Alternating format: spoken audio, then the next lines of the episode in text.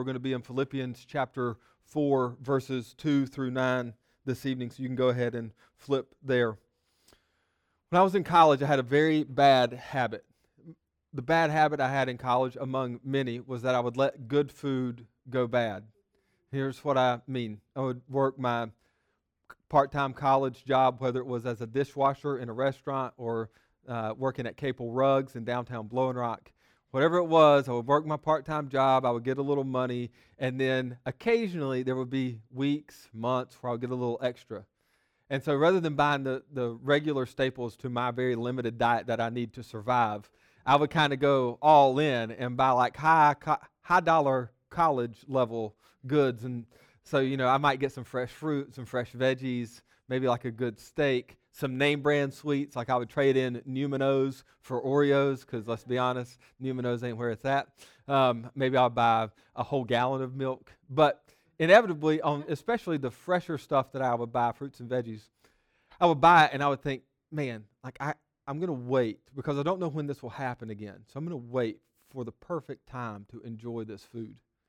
And then almost without fail, the food would go bad before I found the perfect time to eat it. And so I would hold a very solemn vigil at my trash can for this very good food with all this potential. Uh, I would shed a single tear and throw my food away and vow that the next time I would not do it again. And then the next time I would do it again. And so I threw away a lot of good food in college because I just couldn't find the right time to enjoy it.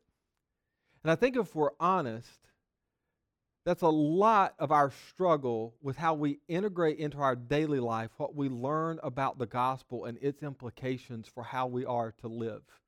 Meaning, we hear something in a sermon, we read something in the text in our quiet time, and, and the Spirit stirs in us an understanding of what obedience should then look like. And we wait for the perfect opportunity to be obedient. We wait for those moments where we think the sky is going to open, like heavenly light is going to pour down. There's going to be a rainbow from horizon to horizon. Doves are just going to appear out of nowhere and flutter off. Uh, and, and then we're going to know, like, oh, so this is when I should be forgiving. Oh, so this is what it means to be patient. Like I've never had that experience when the Lord is asking me to be obedient in patience. There's never, there's rarely heavenly light. There may be hell's flames, but there is rarely heavenly light when it's patience we're after. And much like me going to the trash can and a solemn reminder of good food gone bad, we don't go to the trash can necessarily.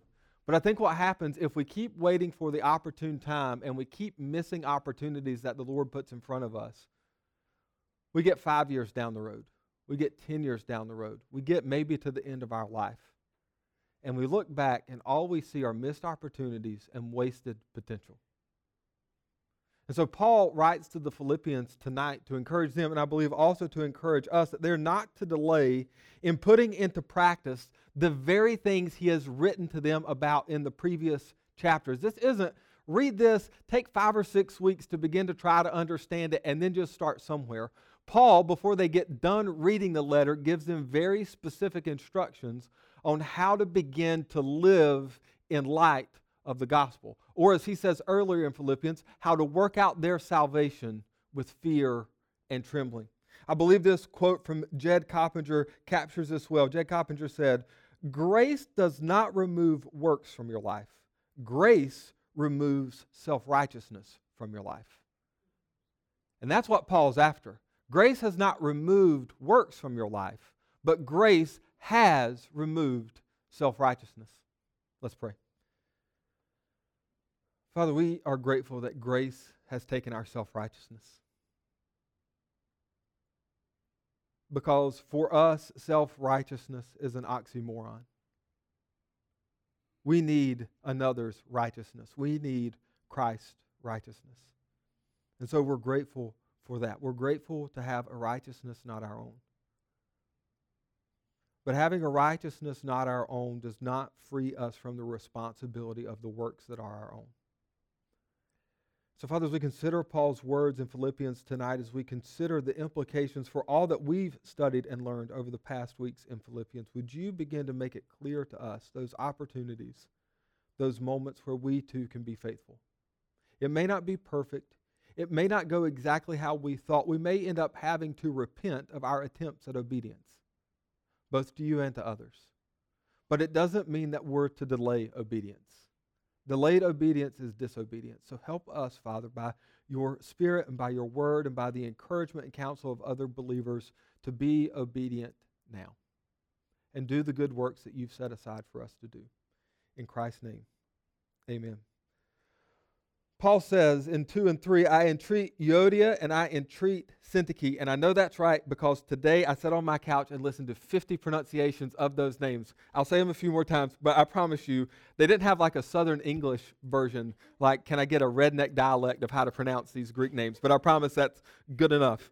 He says, I entreat Euodia and Syntyche, and that's going to get worse as the night goes on, to agree in the Lord. Yes, I ask you also, true companion, help these women who have labored side by side with me in the gospel, together with Clement and the rest of my fellow workers, whose names are in the book of life. If we're honest, these two women, Euodia and Syntyche, are two names that more than likely would be lost to the dustbin of history if Paul does not call them to unity at the end of Philippians. Now, maybe they're like at the end of Romans 16 or some of Paul's other letters where they're maybe mentioned once or twice, but there's no real uh, weight to what Paul says to them. But here, Paul calls them to unity in the Lord, and as such, we now know at least a little bit about them. And we know a little bit about them based off of what Paul says after asking them to agree in the Lord. I think it's key for us to remember if we're going to put Philippians 4, 2, and 3 in the proper context. You need to remember, you need to maybe have your mind refreshed. These two women are not two bad apples in an otherwise healthy and thriving congregation. The way Paul goes on to describe them, Paul doesn't even view them as enemies who need to be pushed out of the church he views them as fellow workers who need to be reconciled to each other. They are not in some uh, passive aggressive Facebook or Twitter war with each other where there's this personal animosity that leads to constant backbiting and these nasty put downs that were meant to raise the profile of one while discounting or marginalizing the other. No, this means of division was between two women who were high profile decision makers in the local Philippian church. Their biggest issue was they just had personality disagreements. There was no sin. There was no sense. There was no sin yet. And Paul is writing to try to stop the sin before it can happen. This preventative grace on display. But they're not in a situation where sin has happened, but they're getting very close. They're beginning to draw lines around what started as interpersonal conflict is now threatening to wedge its way into the church and cause division in the only church in Philippi. Paul knows this cannot happen. There has to be a push from both of them back towards unity.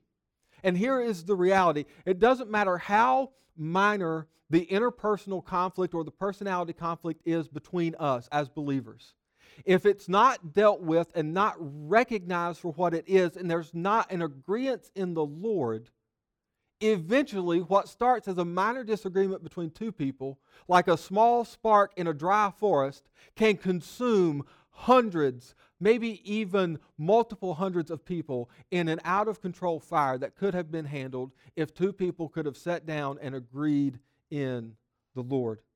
And so Paul asked them to agree in the Lord because this threatened the health and the vitality of the church at Philippi. But notice how Paul goes on to describe these women. Well, two things. First, he says, I ask you also, true companion. We have no idea who the true companion is. It may have been Epaphroditus who is carrying the letter back. It may have been the elder that Epaphroditus knew to deliver the letter to for it to be read to the congregation. Doesn't matter. But what Paul does, because this has reached the point that Paul has to mention them in the letter, he doesn't leave them to themselves to fix the mess they've got into. He asks for a third party, an arbitrator, to come between them to help bring them back to agreeing in the Lord. What had happened in this particular instance, what threatened the unity of the church, was everything that was peripheral to the gospel had moved into the center point of their lives. And they were beginning to define what faithfulness, what loyalty, what honesty look like in regards to if people agreed with their personality or not, not on if they agreed on the central tenets of the gospel. So Paul says, agree in the Lord, but I'm not going to leave you to yourself. The church has to be involved in this. Paul wants them to realize it's not only the working out of the good aspects of your salvation that must be done in community, it's also the working out of reconciling and confessing and dealing with sin that has to be done in community. So Paul says, Go on and help them, my true companion. He says, They have meaning these women, who have labored side by side with me in the gospel, together with Clement and the rest of my fellow workers, whose names are in the book of life. Paul points Euodia and Syntyche, points to them as women who have labored side by side with him in the gospel and whose names are written in the book of life. He is cluing the rest of the listeners of the letter into the reality that they are to be treated as sisters in need of restoration, not enemies in need of exile. And if we're really honest, we get this wrong all the time. The minute we will tolerate false teaching a whole lot longer than we will tolerate someone clashing with our personality. We get we treat personality differences as means for dropping the hatchet on other fellow brothers and sisters in Christ. We will tolerate being led astray longer than we will tolerate having our personality questioned or challenged. Paul says this is not how they're to be treated. They're to be treated as your sisters. They're important decision makers in the life of this church. They've labored beside me, and there's nothing that Paul can think of in what he's been told that would cause him to question their names being written in the book of life.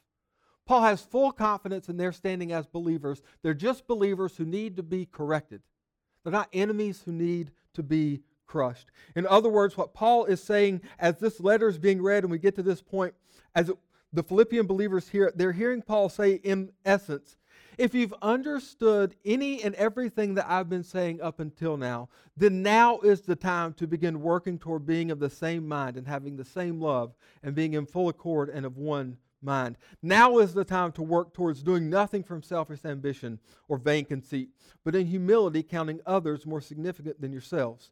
It's time to work towards looking not only to your own interest, but also to the interest of others.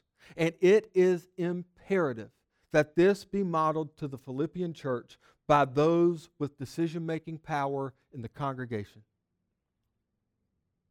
Paul takes the issue of disunity and he lays it at the feet of the decision makers and he says, It's up to you what you're going to do with what I'm telling you is the, what the Christian life should look like. Paul has given them everything that they need to resolve this issue the question is in humility, can these two women get past themselves to work towards being reconciled?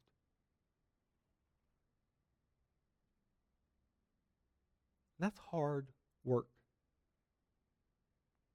But it's worthwhile work. It's necessary work.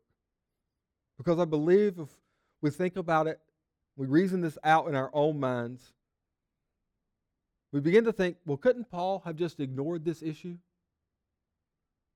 I mean, it hadn't risen to the level of being sinful yet, so let's just wait a while and see how it plays out.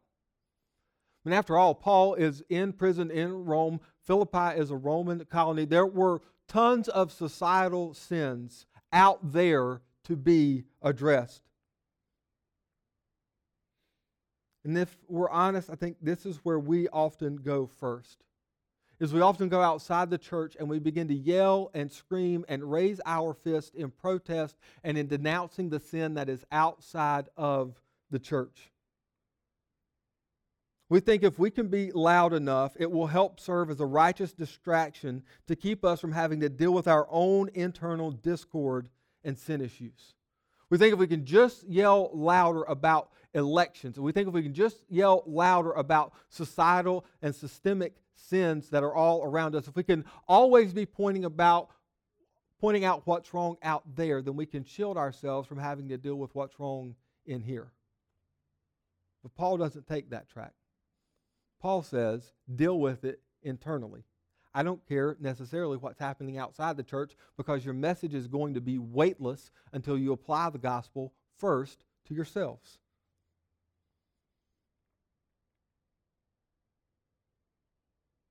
We have to be aware that there are external threats and there is a need for the gospel out there, but it cannot blind us to the need of the gospel in here to deal with our own internal threats and sin issues that inevitably arise as sinners get together week in and week out to celebrate the gospel. Now, Paul had written to the Corinthians that as those in Christ, we have been given the ministry of reconciliation. In 2 Corinthians 5 17 through 18, and this is the message translation because I like how it captures it at the end of 18. This is what it says The old life is gone, a new life burgeons. Look at it. All this comes from the God who settled the relationship between us and Him and then called us to settle our relationships with each other. How, can, how we handle internal conflict goes a long way towards determining the health and vitality not only of the local church, but of the witness of the universal church. And if you don't believe me, find people who are coming into a church for the first time and ask them why they're looking for a new church. And I can guarantee you almost 70 to 80% of the time, it's because of discord and sin issues at another church that weren't handled. So, this is something we have to work at. We have a God who has settled the relationship between us and Him and then called us to settle our relationships with each other.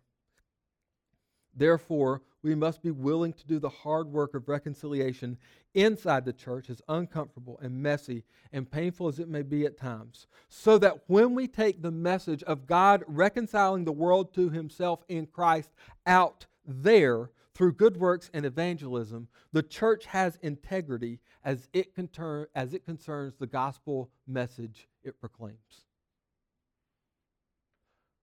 Our unwillingness our stubbornness about applying the gospel internally first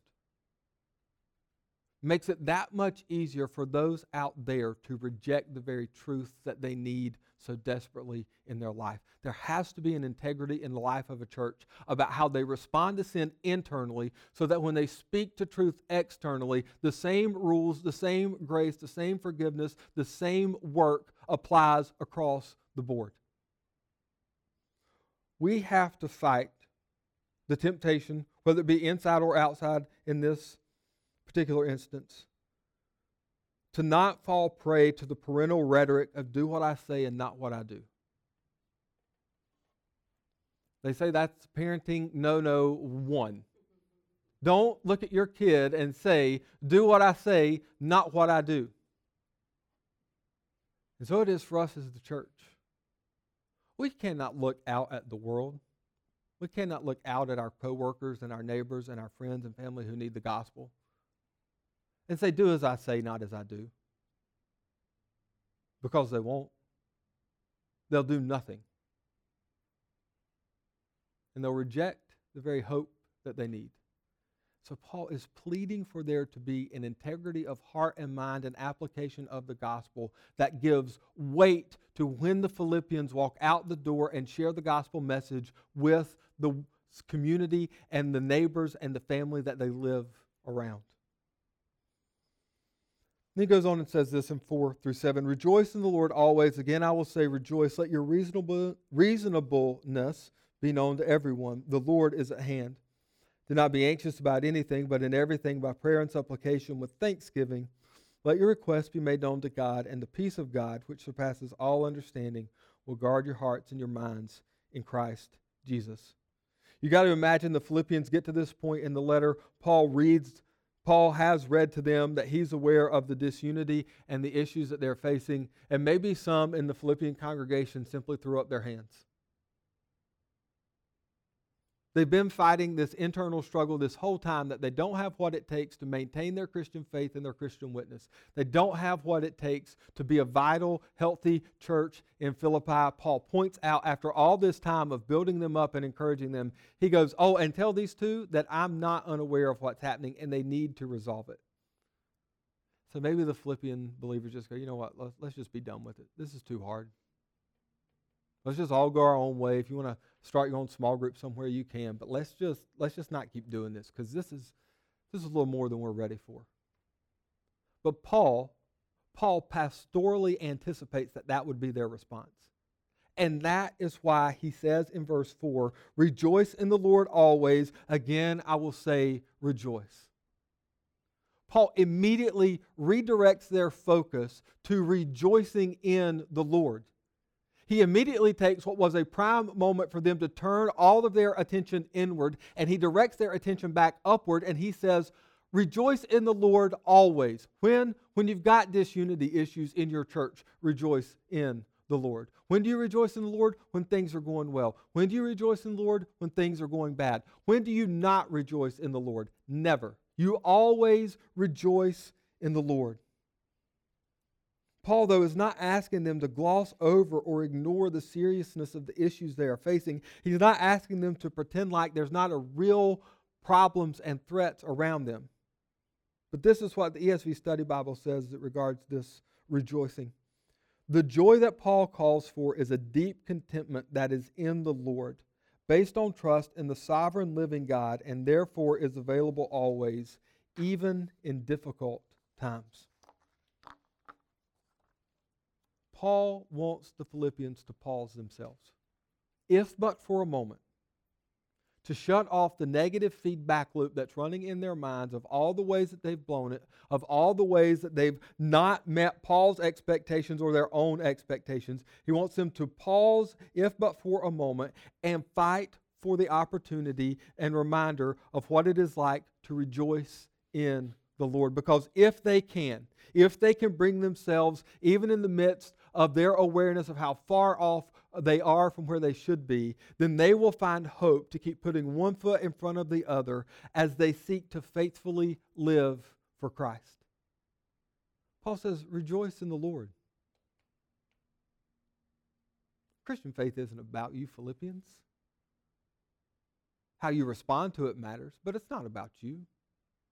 The worth of Jesus, the worth of the God who has saved you, is not based off of how you're doing on any particular day. It's based off of who He is and what He's done. So, would you just give yourselves a moment to rejoice in the Lord? And maybe that's where you are tonight. Maybe you just need to pause for a moment, stop the hypercriticism of yourself.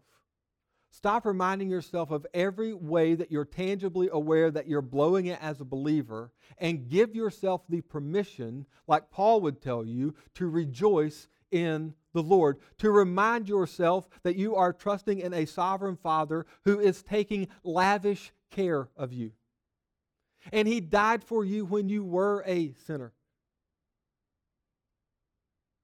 He didn't die for you when you were righteous. So take some time to stop yourself and give yourself over to rejoicing in the Lord. And maybe, just maybe, you'll find hope and strength to step forward later tonight or tomorrow in faithfully living for Christ. Not only that, but rejoicing restores the Philippians to trusting in the sovereign and living God. And this reorientation of life causes selfish ambition and vain conceit, the twin sisters of disunity, to be repented of and put to death, not only in their personal lives, but corporately in the life of the church. And this paves the way for reasonableness to bloom in the Philippian church. And why does Paul want them to be reasonable? Well, nobody likes unreasonable people, right? You're like, yeah, well, I don't like unreasonable people, so please, by all means, be reasonable. But Paul's after something much, much different. He doesn't just want them to be not unreasonable and be reasonable. This is what the ESV Study Bible says. Reasonableness is crucial for maintaining community. It is the disposition that seeks what is best for everyone and not just for oneself. Reasonableness, according to Paul, then, is the expected temperament of those who are rejoicing in the Lord always.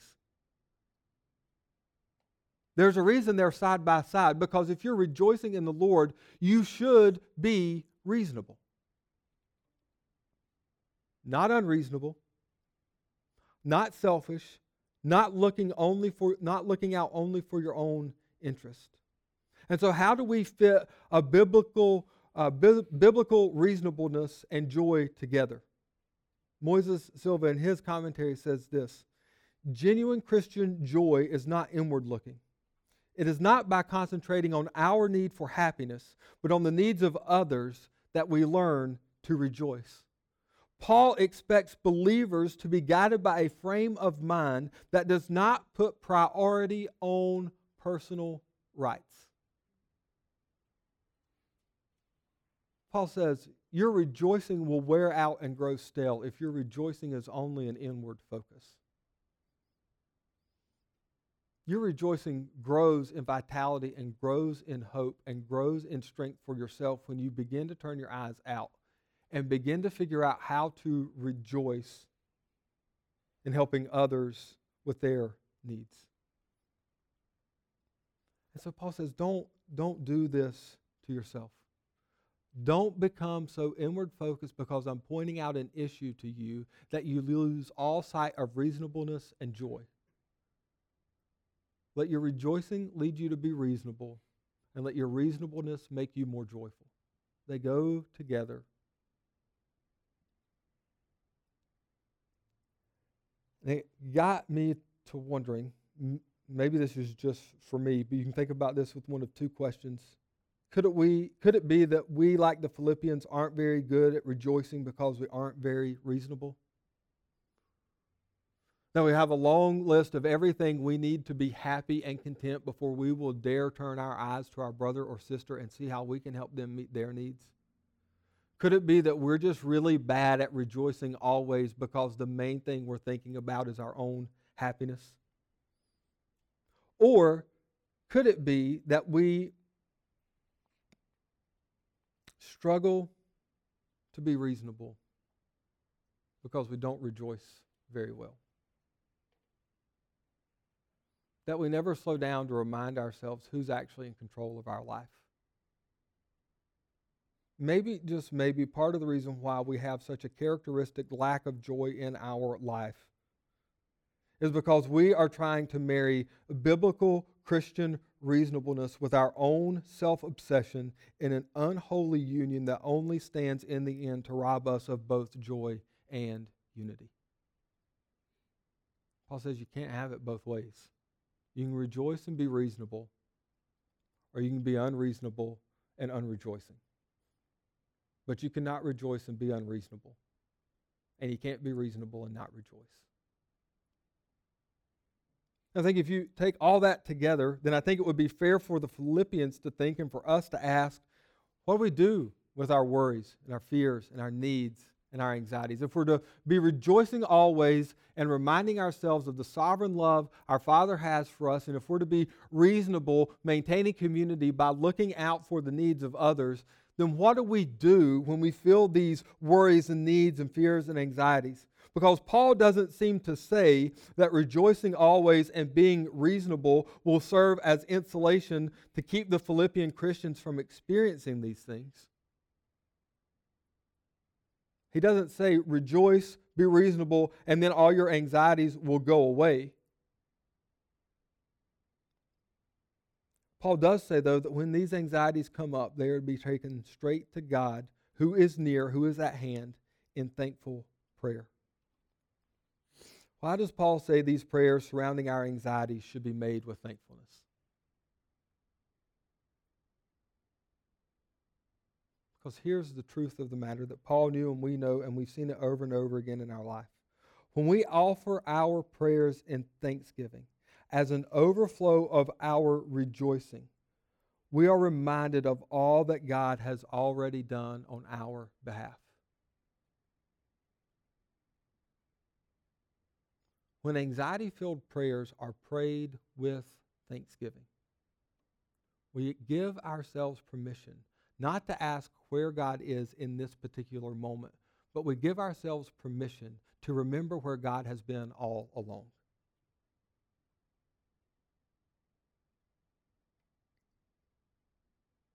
That is a powerful antidote to the anxieties of life.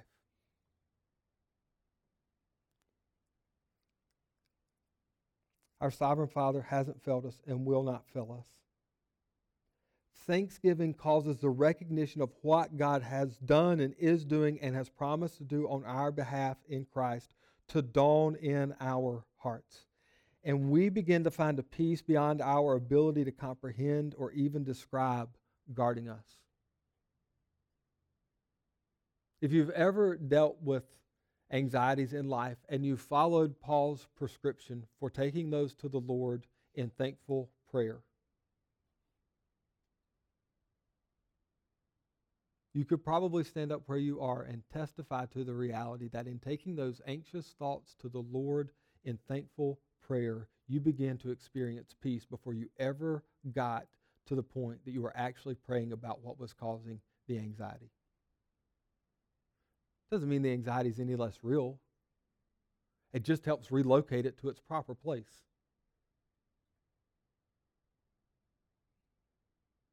It puts anxiety under the rule and care of our Father. It does not leave our Father in a position where He has to answer to our anxieties, and praise God for that.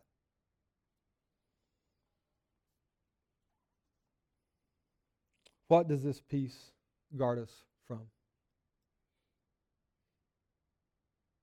Paul says, And the peace of God, which surpasses all understanding, will guard your hearts and your minds in Christ Jesus. Here's the reality of what this peace guards us from it guards us from the age old lie of the enemy in the garden that God is holding out on us and he doesn't really love us. For this, if we're honest, is the root of almost all of our anxiety. That we feel like in a moment God is holding out on us or God doesn't really love us. And I'm talking about anxiety. I'm not talking, let me be let me take a step back and make a very clear uh, pronouncement. I am not talking about the mental health issue of anxiety. Paul is writing with Jesus' teaching in Matthew 6 in mind. Do not worry about what you will eat or what you will wear or what you'll do for housing. I'll take care of all those things. This is the anxiety that Paul is writing in reference to. Do not hear this as me saying, if you suffer from anxiety, if you'll just pray with more, look, I will punch somebody who says that. I'm not, don't misunderstand me, and I know that that can sound that way. Let me say that again. Paul is not dealing with mental health issues surrounding anxiety that are a result of the fall and need to be treated by trained medical professionals and medicine. He is talking about the anxieties, about the secondary things in our life that we are prone to wonder about. Those are the things we take to God in prayer. Those are the things that when we begin to think thankful thoughts about all that God has provided with our clothes and with our homes and with our health and with our food and with our family, every other anxiety about those temporary needs fades into worship of God for all that He has done. But if, if, if it is a matter of mental health anxiety, go get help. God, in His grace, gave us wonderful doctors and wonderful caretakers and wonderful medicine that helps with those things. And I belabor this point because I struggle with anxiety that's not surrounding this stuff. Some of you in here struggle with anxiety around things that are not related to what you're going to eat or what you're going to wear or where you're going to live. Now for a funny story.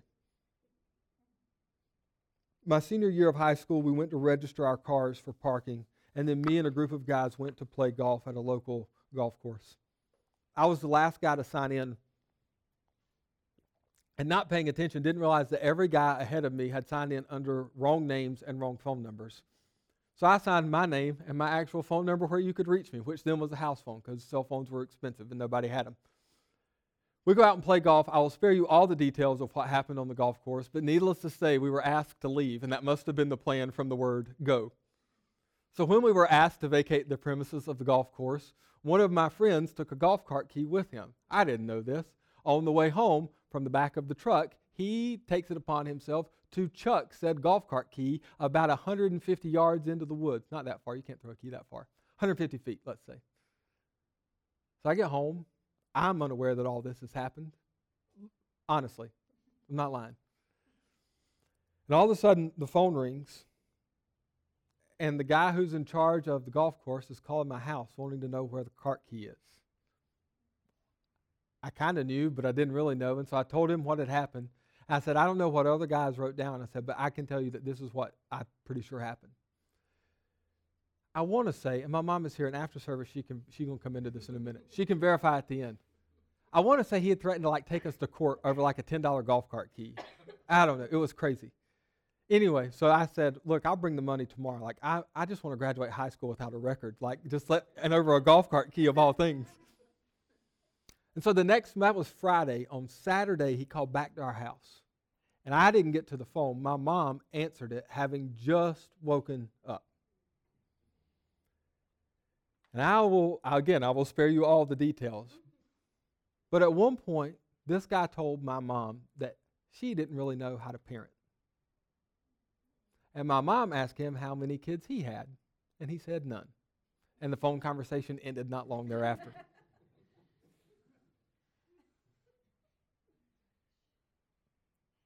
Here's the reality Was he right to be upset? Yes. Was he right to demand that restitution be made for the key? Absolutely. Were we jerks and 18 year old arrogant kids running around? Absolutely. But this is where he messed up. He began to tell my mom how to do something he had no experience being. And this is where anxiety about these things trips us up. Anxiety becomes sinful when we use it as a point to stand up and lecture God on how to be God. That's what Paul wants them to guard against. That's when you forfeit peace. That's when you forfeit having your mind and your heart guarded. That's when you open yourself up to be, in essence, have the same disposition that Satan had that got him kicked out of heaven. We have to guard ourselves to not let anxiety about these secondary things give us such false confidence in our ability to be God that we would stand up to God and say, No, no, no, this is how you do it. Every time we do, we forfeit the peace that God promises. And then lastly, Paul says this in 4 8 and 9. Finally, brothers, whatever is true, whatever is honorable, whatever is just, whatever is pure, whatever is lovely, whatever is commendable, if there is any excellence, if there is anything worthy of praise, think about these things. What you have learned and received and heard and seen in me, practice these things, and the God of peace will be with you. Paul closes out this section by holding up the Christian moral life like, the, like a diamond in the hand of an expert jeweler. And he just turns it over and over again, revealing the many facets that characterize faithful Christian thought and conduct. What we want to do, what we want to know, is what each little word in there means so we can figure out how we measure up. I'm not going to tell you those things tonight. W.H.A. Myers says each virtue represents the Christian moral character generally so that in reality the same thing is described, but according to the various aspects which commend it. And so, much like you can't take an a la carte view of the fruits of the Spirit from Galatians 5, so you cannot here divide the Christian moral character up to fit your own liking. You can't say, oh, well, I like truth and I like honorable things and just as good. Pure, nah, maybe depending uh, lovely, yeah, you know, um, commendable. Mm, some things I don't want to be very commendable because I want to be culturally relevant. Excellence, yeah, maybe. Worthy of praise, I don't, I don't even know what that means, Paul. You don't get a chance to divide this thing out and go, well, I'm good at these and not good at these. You get a chance to read and to see Paul advocating for the fullness of what Christian moral character looks like. And what does it look like? It looks like our thought life. Before you ever have Christian moral character on display with your mouth or with your actions, you have Christian moral character being formed in the things you think about. The only way I can really know the truth of your character is by watching how you talk and how you live. But it all has started with the things that you're allowing yourself to think about. We would think Paul would say, if you want to know the Christian moral character and virtue, go look at what people are doing. Paul says, no, no, no, no, no. Before you ever get to the action, you've got to understand the thought life. The Philippians, according to the ESV Study Bible, were to fill their minds with things that would inspire worship of God and service to others. They were to fill their th- they were to fill their minds with thoughts that would help them fulfill the law of Christ. To love the Lord your God with all your heart, soul, mind, and strength. And the second is like it, to love your neighbor as yourself. That's what you fill your mind with. If you ever want to get to the fulfillment of Christ's law, you better begin to fill your mind with the things that would compel you to want to be obedient to Christ's law. You don't reverse engineer this and think your actions will change your mind. You allow your mind to influence your actions. And this is, again, look, this is a lot of just things we get wrong currently in the church. Because here's what we do we sit down and we confess the very simple actions we commit, but we never go back far enough to ask each other the hard questions of what we're filling our minds with. And so it's over and over and over and over again that sins that should be put to death by the Spirit are left dragging on in our life because we don't go back far enough to address what we're thinking about. And asking ourselves if they're filling my mind with desires to both love God and serve others. As the Philippian believers fill their minds with such things, they should then put their faith to work by doing the very things that they've learned, received, heard, and seen in Paul.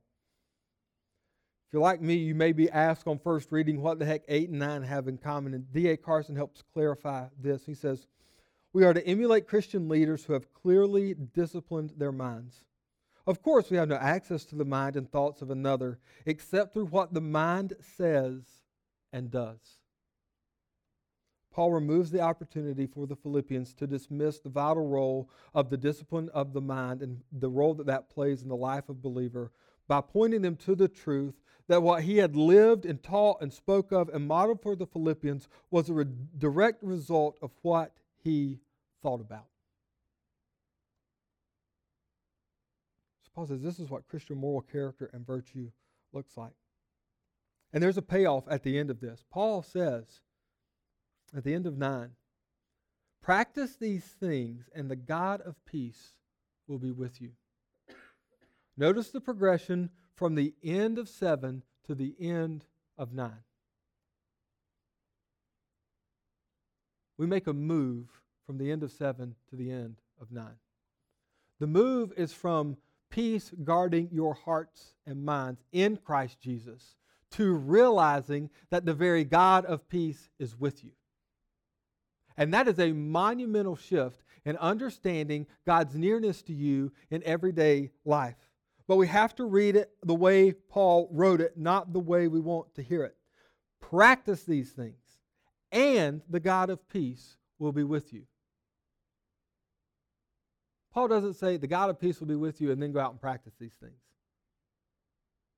Paul ties obedience to an awareness of the presence of God in our lives. Moises Silva, in his commentary, says, It is not only the peace of God, but the God of peace himself who will overshadow us with his care.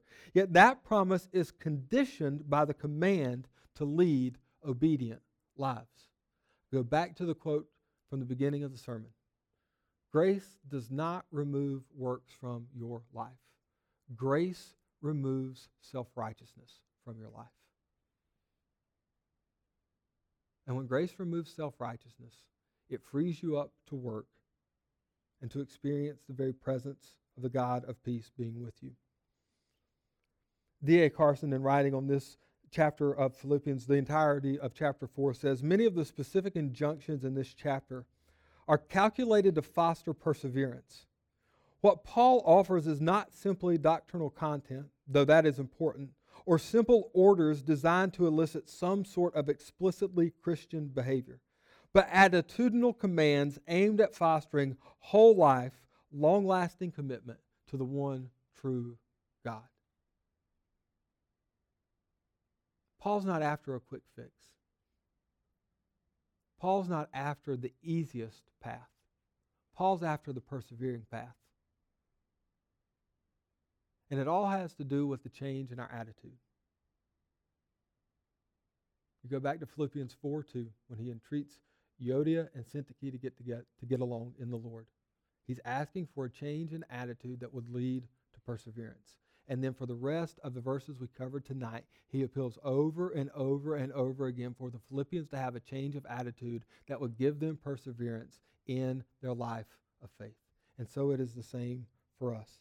Therefore, we must be busy about the work of reconciliation. We must be reasonable. We must pray thankful prayers to offset our anxieties. We must fix our minds on those things that stir our affections and actions towards loving God and others. And we are to put everything we've learned from all of Scriptures, the Holy Spirit, and godly influences in our life into practice. Not yesterday, not tomorrow, right now. The time for faithful obedience is now. Let's pray.